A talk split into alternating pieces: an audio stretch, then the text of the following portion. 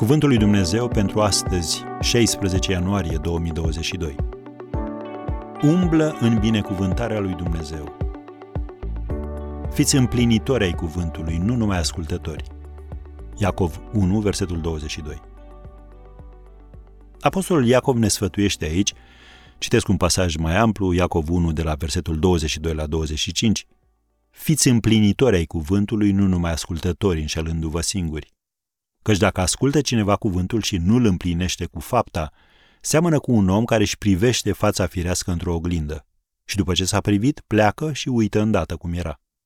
Dar cine își va adânci privirile în legea desăvârșită care este legea slobozeniei și va stărui în ea, nu ca un ascultător uituc, ci ca un împlinitor cu fapta, va fi fericit în lucrarea lui.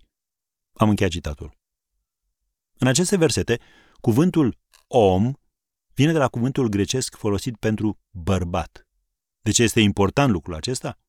Pentru că există o diferență între felul în care un bărbat și o femeie se uită într-o oglindă.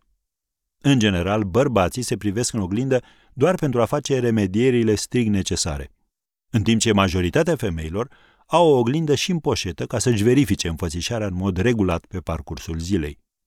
Dar să nu pierdem ideea. Noi nu vorbim aici despre modul în care bărbații și femeile utilizează oglinda. Nu. Ci trebuie să recunoaștem că cei mai mulți dintre noi abia dacă petrecem câteva clipe pe fugă în scriptură înainte de a ne începe ziua, în loc să ne luăm timp ca să medităm la ea până când mintea ne este înnoită, sufletul înviorat și caracterul modelat după asemănarea lui Hristos. Pe măsură ce citim scripturile, Duhul Sfânt așează o oglindă în fața noastră ca să facem toate schimbările necesare. Să reținem cuvintele din Iacov 1, versetul 25. Cine își va adânci privirile și va stărui, va fi fericit.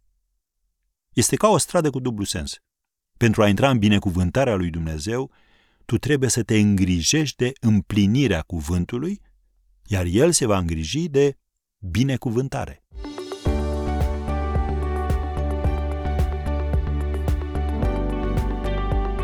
Ați ascultat Cuvântul lui Dumnezeu pentru astăzi, rubrica realizată în colaborare cu Fundația SER România.